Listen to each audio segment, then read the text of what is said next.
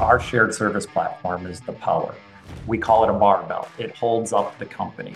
We have sales and marketing on one side of the barbell. We have logistics, distribution operations on the other side of the barbell. But holding it up in the middle is your IT platform, your accounting, your food safety. In 2018, when we started this vision, our shared service platform cost about 6% of sales. This year, we have invested three times more in dollars on that barbell, and our cost of sales is down to 3%, so half the cost. Hmm. And we do that through the power of acquisition. Welcome to the X Factor, where we visit with proven private equity-backed leaders to unpack a compelling area of value creation to help our listeners gain an edge as they grind toward a liquidity event of their own. X Factor is presented by Private Equity CXO, the world's largest digital community of PE-backed executives. You can find a link to PECXO in the description to start your free membership and unlock exclusive content. I'm your host, Rob Huxtable, a partner at Falcon, a retained executive search firm exclusively recruiting C level leaders for private equity owned portfolio companies. Today, I'm thrilled to be joined by Tom Walzer, CEO of Saco Foods, a private equity backed CPG manufacturer. We're excited to hear Tom's strategies for achieving a deal thesis X factor and striking a balance between organic and inorganic growth. Tom, welcome, and let's get into it. Rob, it's a pleasure to be here. Thank you for having me. Okay, good deal. So, Tom, you've got a, a bit of a unique background in that you've sat in Fortune 500, you've sat in a family owned business, you helped recapitalize that family owned business into a private equity backed portfolio company. And that's quite a spread of experiences. So I'm sure all that comes to the forefront in your leadership. But thought we could get into your early career experience at, at some of the Fortune 500s before we get into the deal thesis itself. When you think back, what did you learn from those experiences that's most helpful today in a private equity backed mid market setting? And, and equally as importantly, what are the things that you left behind that belong in the corporate world, but not in, in your current universe? Yeah, that's a great question, Robin. To, to give the audience a little background, I'm a finance guy by trade and grew up a little bit in banking and then switched over to a privately held manufacturing company where I started off in cost accounting and really learned the cost of goods side of the P&L, moved over to a sales finance role. And that privately held company was sold to a PE firm that had a vision of taking it to a global consumer packaged good platform. So in my 17 years, a variety of roles in, within corporate America, we took company from uh, 200 million in one product line, primarily US, to about four and a half billion globally, with most of our sales outside of the US. And I left there as the senior vice president and CFO of that firm. And my team was responsible for doing the integration work in the shared service platform of the M&A transaction. So we'd come in, do the due diligence, the transaction, the integration work, and wring out the synergies of the shared service platform. So I think what I learned is that the power of acquisition and the power of arbitrage, the power of synergies, and that you have to take care of each acquisition organically to have a long-term sustainable competitive advantage. And when you put the two together, organic and inorganic growth, and you have diligence upon what you're looking to accomplish, it becomes exponentially more powerful. And I think those are the great lessons that I took away. Some of the lessons I, I like to leave behind uh, and what I wanted was more of a family oriented culture.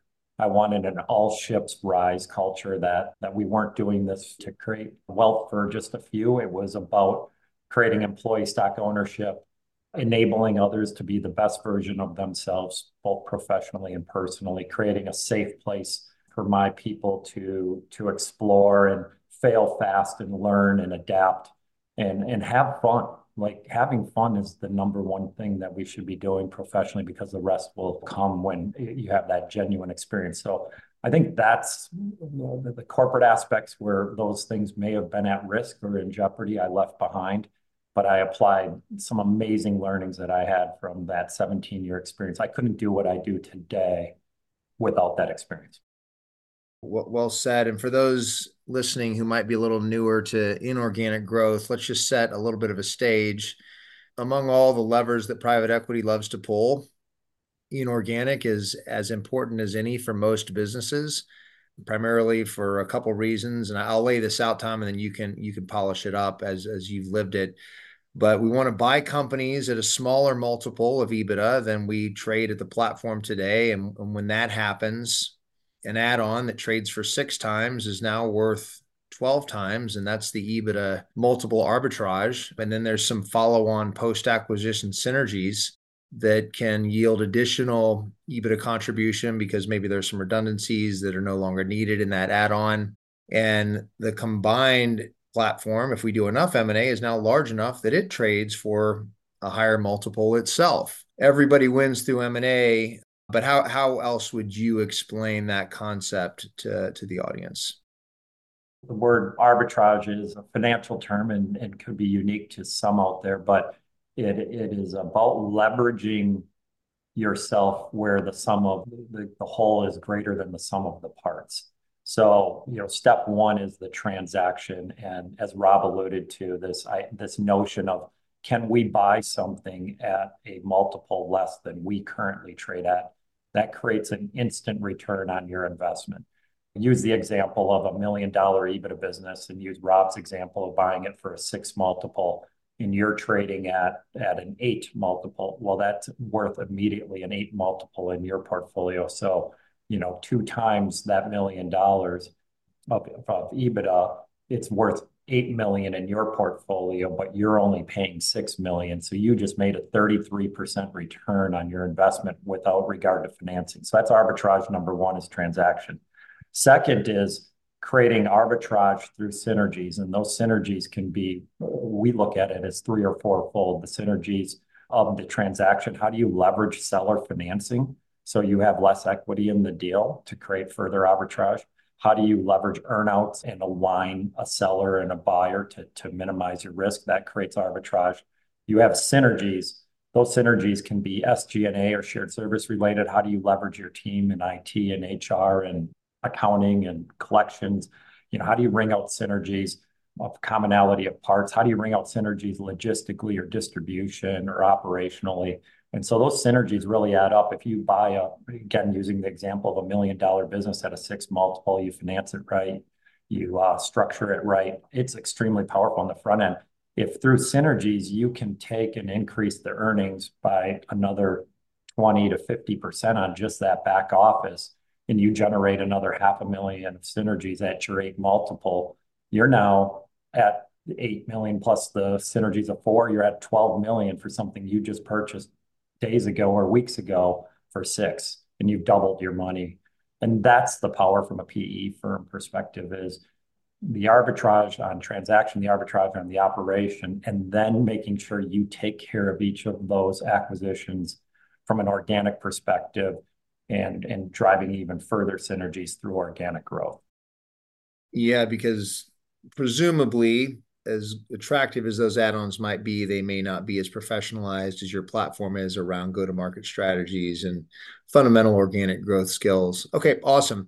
So let's let's fast forward to when you decide to do a partnership with private equity and you guys are closing the deal and you're you're formulating your 90-day plan, but ultimately the investment thesis. So just give us a, a sense in those days, how were you and the sponsor thinking about the thesis as it relates to both organic and inorganic growth and what you wanted to do with the company?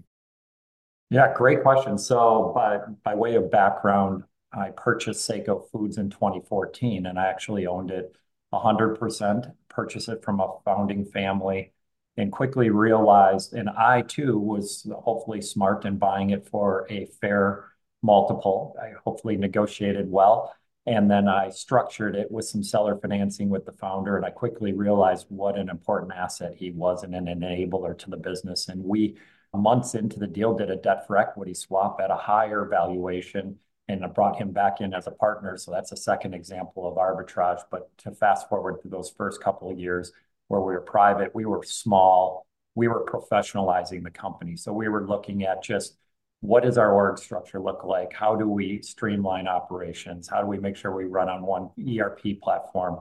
We need to have the right people doing the right things across the organization, applying some of those corporate principles. And our growth started to take off from an organic perspective. Ray Sanna, the founder of Saco Foods, and myself said, you know what, I think we need a partner. We want to go out and buy some acquisitions. We want to grow inorganically. And it's not very smart of us to look at our 401(k)s and our kids' 529 plans for our how to finance our acquisition strategy. And so we were looking for a partner that would help with two things, strategy and capital. We were not looking for an operating partner. So we went in and we were honest with ourselves. What, what do we want? And we knew we were strong operators and we wanted somebody that would help us where we needed help, but not try to help where we wouldn't. We went through an exhaustive process to find Benford Capital in late 2016.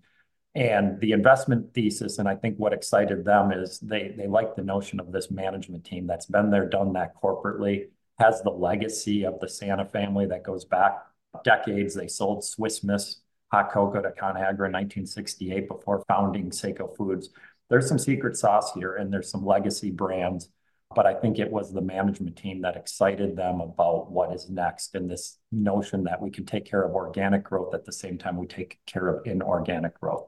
And that earlier example we were using, Rob, I think was really Benford's thesis is if we can continue to grow this thing modestly organically through white space and new product development, and at the same time look for strategic bolt-on acquisitions, we can look back and be in a pretty special place. Through that, we've now done three acquisitions with Benford Capital. I can kind of, when the time is right, jump into what are those pillars that we look at, but that was really their investment thesis. And it's been uh, hugely successful. We've grown rapidly and uh, we really have now a foundation in place that we can be, you know, a global consumer packaged good platform. Sounds like the thesis was less about grow it faster, but let's increase the size of the entity so that if we can maintain growth, we're, we're generating that much more progress. Yeah, well said. Yeah. Okay, great. So when you thought about the thesis behind the M&A, for our listeners, you'll hear private equity firms talk about the total addressable market known as TAM and they love to expand the TAM because it means there's more white space to go chase, uh, as as Tom referenced. So when you all thought about the the TAM that you were going to be able to expand, was it new geographies, new products, new customer acquisition? What what all went into you formulating the the bones of the inorganic part of the thesis? Yeah, great question, and I think it the answer is D all the above. And the mm-hmm. unique thing is, is you can't buy anything that isn't for sale. And if someone isn't willing to transact with you. So the first thing is making sure you put the right resources and focus in on your pipeline. But before you can do your pipeline, you got to understand what is it that we're looking for strategically. So pillar number one of what we have done to date is we said we want small, niche, shelf stable products that are in the produce aisle or the baking aisle where our two strengths are. And if we can find acquisitions that fit that, that's probably first and foremost. If we can find areas that are high branded in an oligopoly or duopoly or monopoly like uh, market share position, even better. If it could vertically integrate within our operation and we wring out some synergies, that's unique and appealing to us. But strategically, we are very careful to only do acquisitions that that fit pillar number one of our six pillar strategy, which is all about enabling our current brands to be stronger. So the first example I would give you is in 2018, we purchased California Sun-Dried Foods, number one share position in sun-dried tomatoes.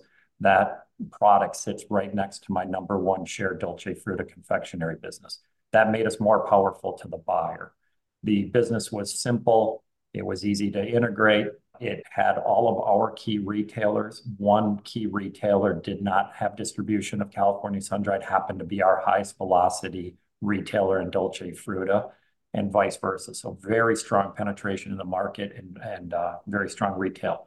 The second acquisition we did in 2021 was an e-commerce play.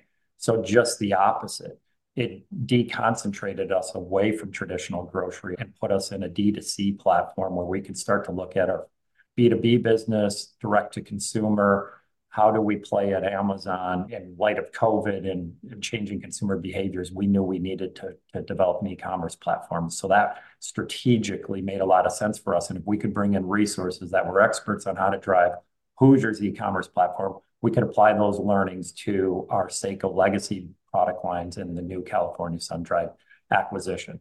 And then our third acquisition is in the baking aisle. It's a number one share position, nine items, 100% outsourced manufacturing, very simple integration, monopoly, fifth generation, family-owned, 125-year-old brand whose products sit right next to my Saco Foods buttermilk, milk, and cocoa business. So it makes us more powerful in the baking buyer, just fit like a glove.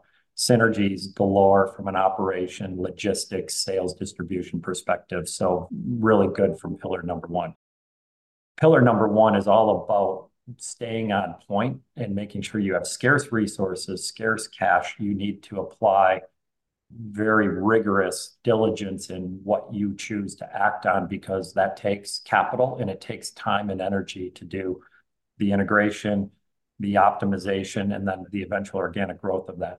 We're at a position now where we'd like to do one of these every year or every other year and hopefully larger in scale going forward.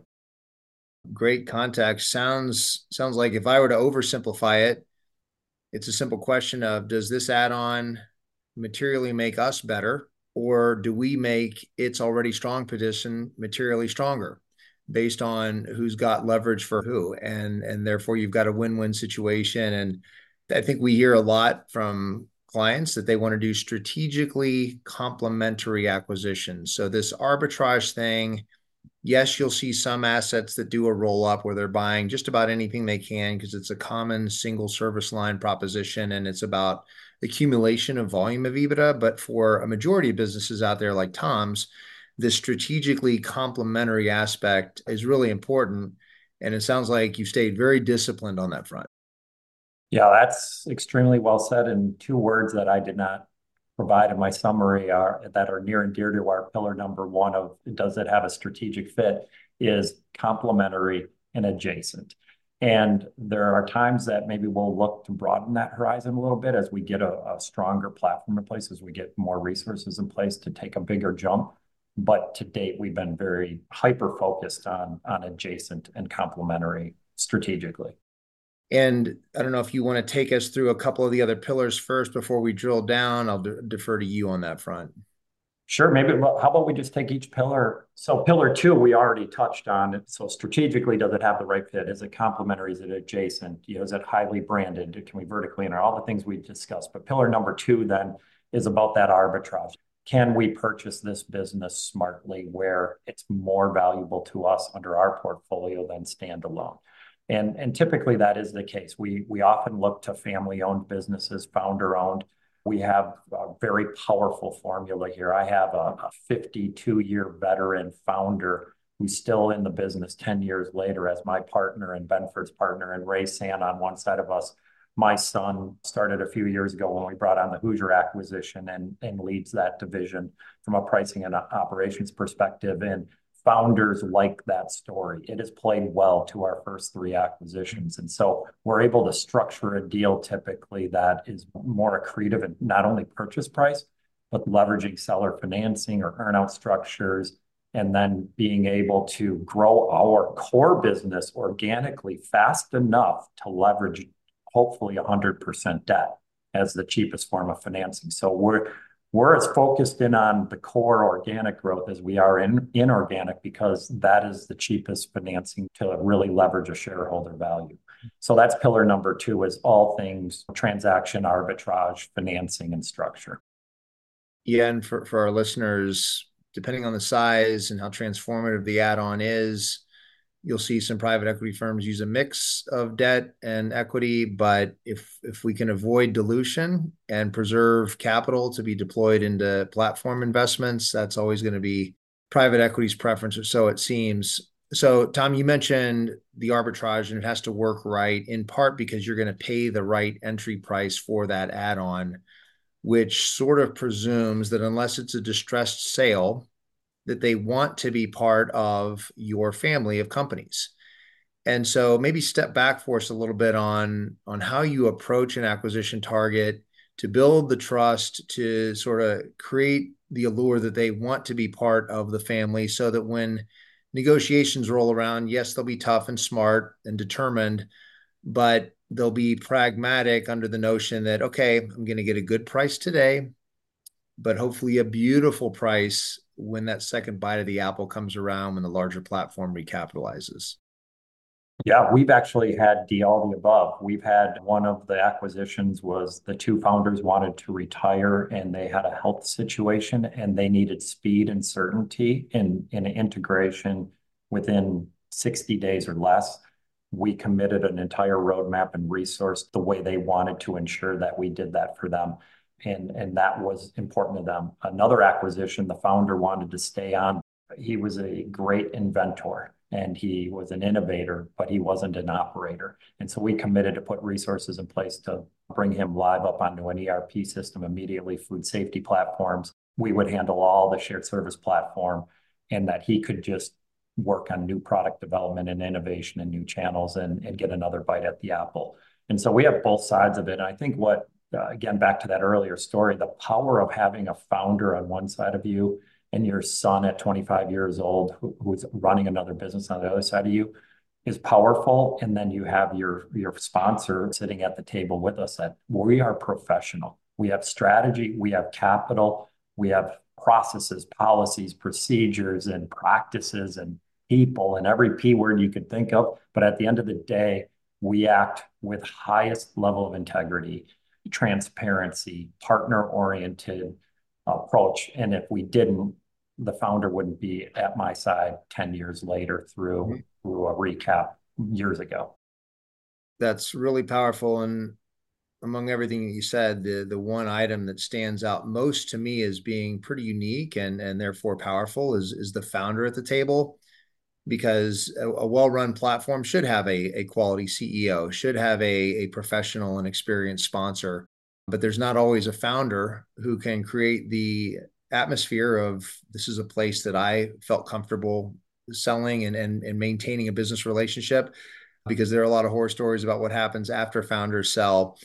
And I think for our audience, and I'd like you to touch on this, sometimes when a new CEO comes in or a new management team comes in and, and succeeds a founder, there's there's a little bit of friction. Maybe that founder doesn't really want to go, or yes, they sold to private equity, but they thought they'd stay through exit, or it, it happened before they ideally wanted it to, which creates a bit of a backdrop. And it's management's job to either, I suppose, move past it and just set the founder aside if, if that's what everybody wants to do. But in your case, your ability to to build that trust based relationship and create aligned interests and and he was able to trust you to be CEO and run the company uh, what advice would you have for for management teams out there on how to engage with founders in a way that really hits that perfect balancing act of, of value add without interfering with management? I think it's you treat your founder like you would treat somebody that is on the line and if you treat people like professional adults and you're honest and you carry yourself with integrity and you have a common good, people are smart. They have common sense. They want to win. And I think what happens is a lot of times people are disingenuous. They have an investment thesis that they're going to integrate the back office, but we're scared to tell someone. And so we don't tell them that. We say we're looking into it. I don't operate that way. I learned in all my years in corporate America that we were always best when we sat across from and said, we don't know. We have a thesis that it makes sense to bring this up on our ERP system. We have a thesis that it makes sense to combine shipments. We have a thesis that our AR and AP staff should be centralized, but we need to learn your business. But we're going to protect you. We're going to we're going to put you on retention. We're going to put give you a completion bonus. We're going to treat you like a professional adult. I think the same thing goes for a founder you know, when I purchased this company in 2014, it was a bit dated. It was a bit tired. It needed graphics change. It needed professionalization of the back office and the front office. And I told the founder that, and he said, I know, and I need your help. And we did it together. And I did the the heavy lifting or the harder stuff. And that happens in these situations. But if you treat people as professional adults, they will work hard for you, even if they're not part of the final outcome. People have a lot of respect. We had an operation down in Indiana for e-commerce business. Ultimately, we determined it was high cost and high risk to continue to operate there. We sat with that team. Every person had a job before they finished their mission, and we paid the completion bonuses in advance because they collaborated with us, and we closed down that operation as orderly as you can. And they, even though they weren't part of the long term, they had the option of potentially moving here, although the positions didn't really warrant that type of move. Treat people with honesty and integrity and care, and it works out, no matter if you're the founder or someone more junior in the org. Yeah, I think there's this fear that if we're too honest, what if the target acquisition decides not to close and then we've missed out? But the animosity, if you're not honest and do it anyway, may be equally destructive to your company. So, tr- truth is often our friend, I suppose. Yeah, and I think you have to listen on the front end. What are their needs? And you can usually pick up on that throughout the process. Our thesis has been right most times, but you have to be willing and able to adapt. So, so that's that's powerful. If I'm hearing you right, yes, you're there to do M&A. It's your mandate. You've got to do the things we discussed earlier.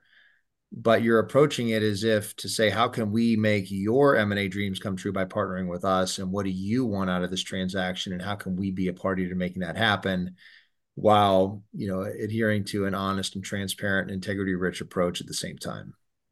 That's exactly right. That's how we start every time. In fact that's how i start most interviews. What do you want how do we make you as happy as you can be so you're excited and motivated to come to work every day, founder or junior employee, to to give us your best.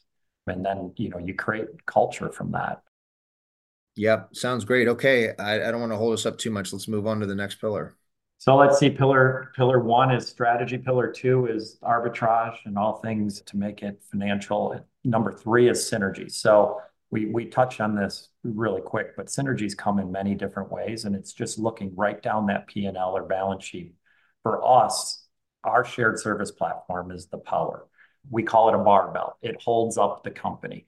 We have sales and marketing on one side of the barbell. We have logistics, distribution operations on the other side of the barbell. Those have product line nuances and expertise, but holding it up in the middle is your IT platform, your accounting, your food safety, AR, AP, and, and things of that nature. In 2018, when we started this vision, our shared service platform cost about 6% of sales and was fairly X in dollars.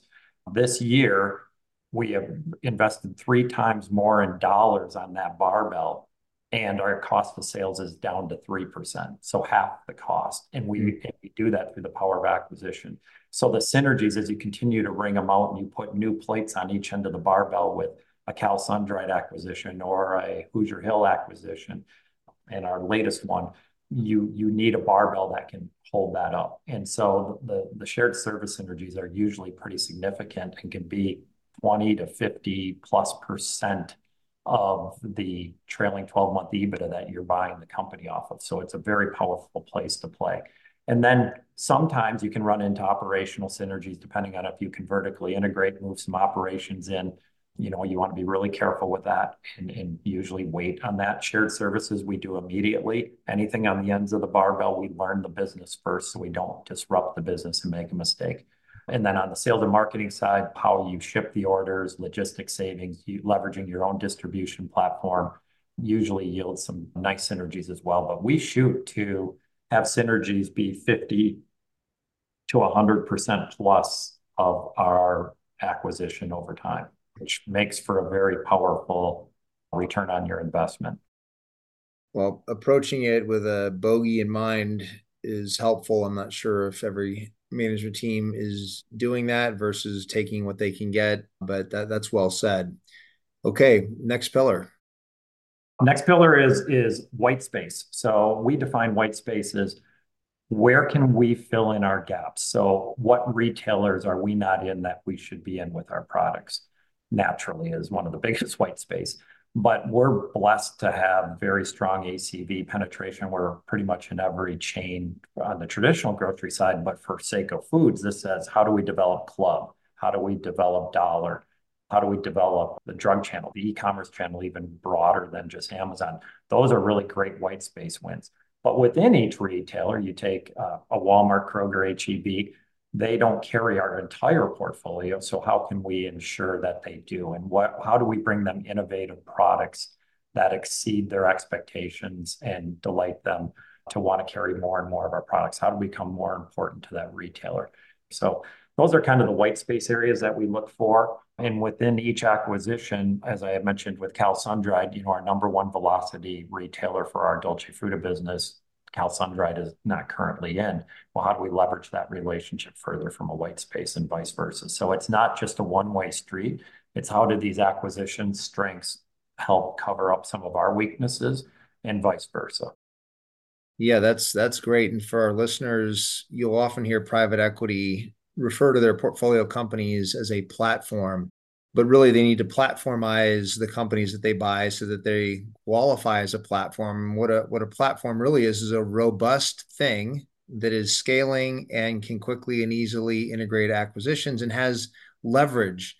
And so what Tom's doing very successfully is is using M&A as one of the means to strengthen the platform that he is building and now it's a not not just a bigger and more valuable entity but more powerful with more positive leverage that it can apply.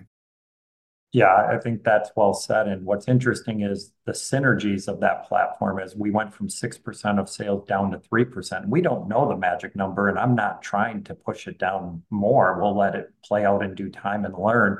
But that's a synergy and therefore dropping to the bottom line. And then you add in white space dropping to the bottom line what happens is your organic growth then is fueled, which provides more EBITDA, which provides you more debt capacity. So banks are willing, and you know, in this environment, maybe to lend safely where we're not over levered. We like to, you know, stay below a four times leverage. If you you find for every million dollars of organic growth you create on the bottom line, you're opening up four million dollars of debt capacity. And so if you you start to parlay that and you start to look at the next acquisitions, you, your ability to leverage debt from your house becoming more valuable uh, is very, very important in your investment thesis because all banks will sponsor your acquisition at some level at a modest three to four times as long as you do your QOE and prove out those earnings and you feel confident but if you can have even more confidence because your platform is strong and in a great cap structure perspective, the ability to use 100% debt in a smart way where you're not over-levered is as powerful as it gets for your, you know, maximizing your MOIC or your IRR back to your sponsor. The delicate dance with debt because your cost of capital matters, running a responsible business matters, but for those of us in our CXO community, your option grant will be closely tied to how astutely your sponsor manages your debt ratio. Okay, sounds great. So, ne- next pillar, please. Bullet four is new product development. So we look at how can within each of our product lines, each of our divisions, how can we grow that business? So I take Dolci Frutta, that's a 35, 40 year old brand, number one share position, almost nearly 100% ACV. Well, how do you grow that? The best thing that we've done is we've looked to a license arrangement. So we just signed with Bailey's liquor and developed a melting wafer that tastes like Bailey's. And, and could we uh, launch now into a white Prosecco and go after a new segment of the store and other store retailers out there that are category killers? Really unique things on just licensing other new product developments. We've been in powdered milk uh, in a non-fat dry milk. Well, with COVID and preparedness and essentials and this new millennial customer willing and wanting to try alternative milks, suddenly you have uh, oat milk and goat milk and, other innovative things. And our Hoosier Hill acquisition brought us knowledge and learnings about niche crafty type food staple pantry items that I can now bring from my Hoosier Hill platform over into my retail channel hmm.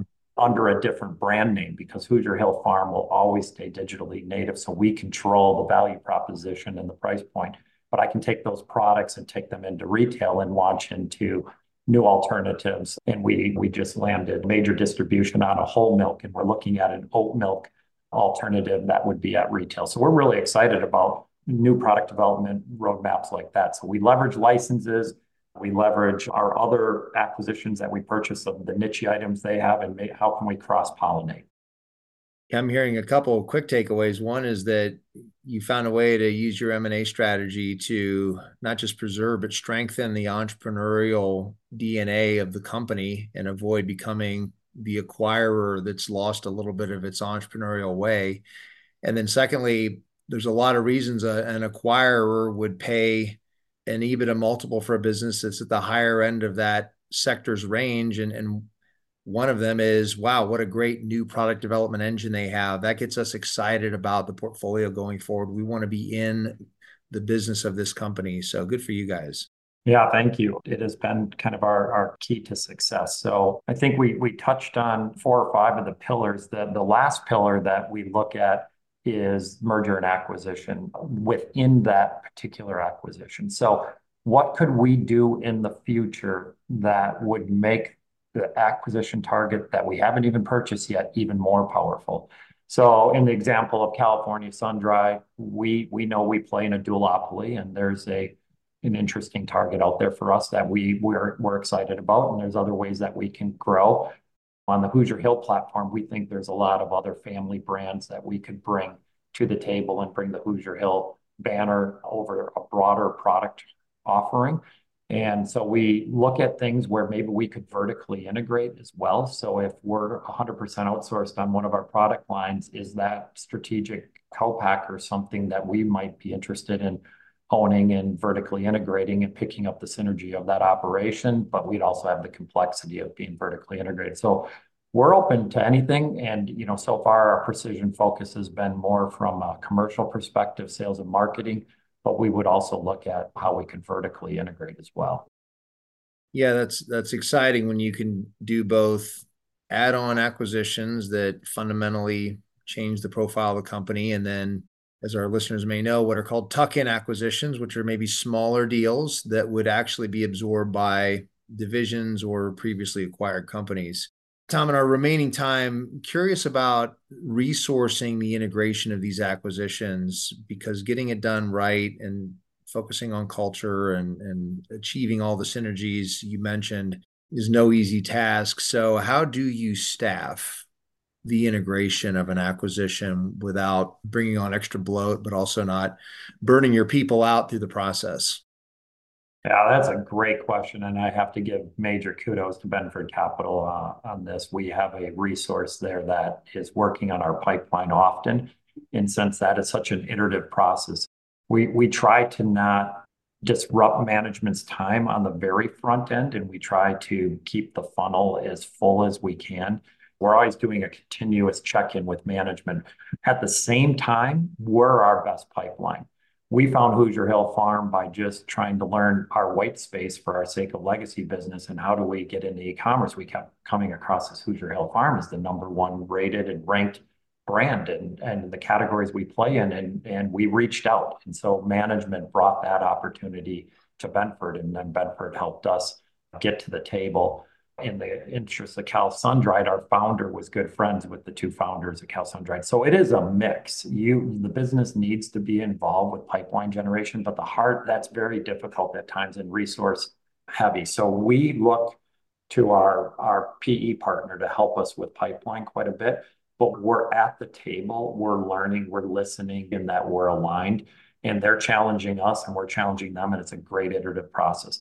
Once we get to the dance and where you have somebody that you know is taking our call or taking an intro meeting it is mission critical that the business owns that because those initial conversations those initial site visits you glean a lot of knowledge about the business the operation. They glean a lot about you.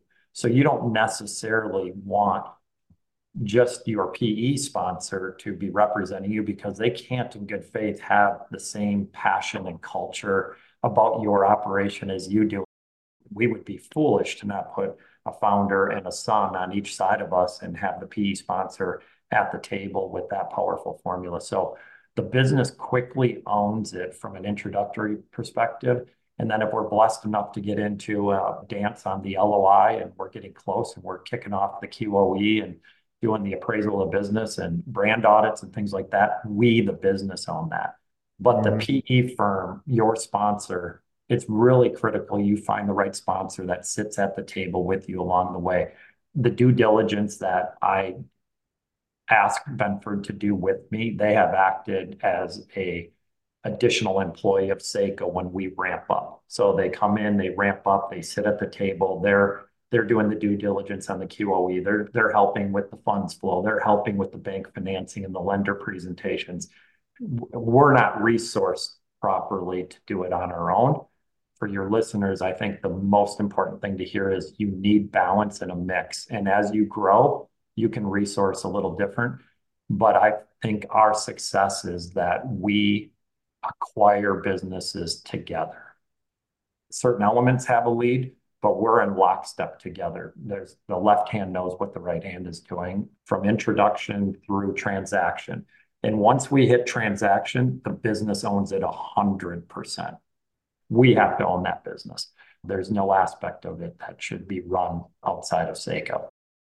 So, Tom, another question I'm sure that's on listeners' minds is the the cultural aspect of profiling and properly integrating add-on acquisitions. What advice do you have for our listeners on that front?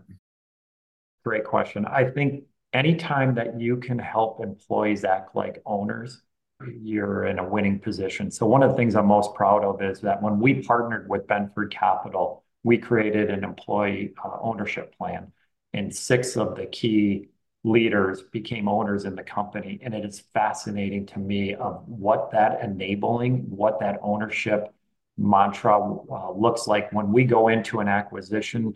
It is powerful when my my CMO is speaking as an owner or my vice president of sales is speaking as an owner. When we go into a Walmart call, we, I don't, Tom Walzer's not on that call. My owner, operator partner that calls on Walmart is making that call. And it's a passionate, family owned, PE backed, professionalized company that has this employee ownership model that it becomes incredibly powerful. And as we build out the platform, it just grows and that culture permeates the rest of the organization. And our customers feel it, our suppliers feel it, our potential acquirees feel it, and it just pays it forward every time. Yep outstanding and that's what every sponsor wants is a, a, management team and entity platform that operates like owners because that's what they are and when that piece of the puzzle is in place it makes for a, a much better situation for sure yeah and what's really cool is how fun is it that when you have outsized returns as a pe firm that you are creating wealth for those in the organization that help do it. It is inspiring, and we picked the right partner that has enabled this management team to be the best versions of themselves and, and create wealth for everybody as we continue our journey. Well, to our listeners, I promise a follow on episode soon on how to pick the right sponsor and how to pick the right platform because getting those two decisions right greatly de risks a beautiful outcome. Well, Tom, we covered a lot of great ground here today. And I think putting this conversation in the context of having done C suite searches for a dozen years, I think my biggest message to our audience is as a management team, as a CEO, own your acquisition strategy. Work alongside your sponsor. Yes, lean on them, allow them to do their part. But if you give too much quarter to them, you won't be as effective as you could otherwise be in creating value and or if they're not active enough you just won't have enough m&a success. When you know what you're doing sponsors want you at the table and they want you to own it but if you don't they'll occupy any vacuum of space that you create. Uh, and doing so collaboratively as a team is is the magic and elusive partnership that uh, everybody seeks. So Anyway, Tom, thank you so much for joining us today. This has been super illuminating and Godspeed with the rest of the journey at Saco. Yeah, thank you very much. Uh, take care, Rob. Be sure to tune in to our next episode with a panel of M&A experts discussing how private equity-backed CXOs can thrive amid the current deal-making environment to maximize their M&A efforts. I'm your host, Rob Huxtable, and thank you for listening to The X Factor.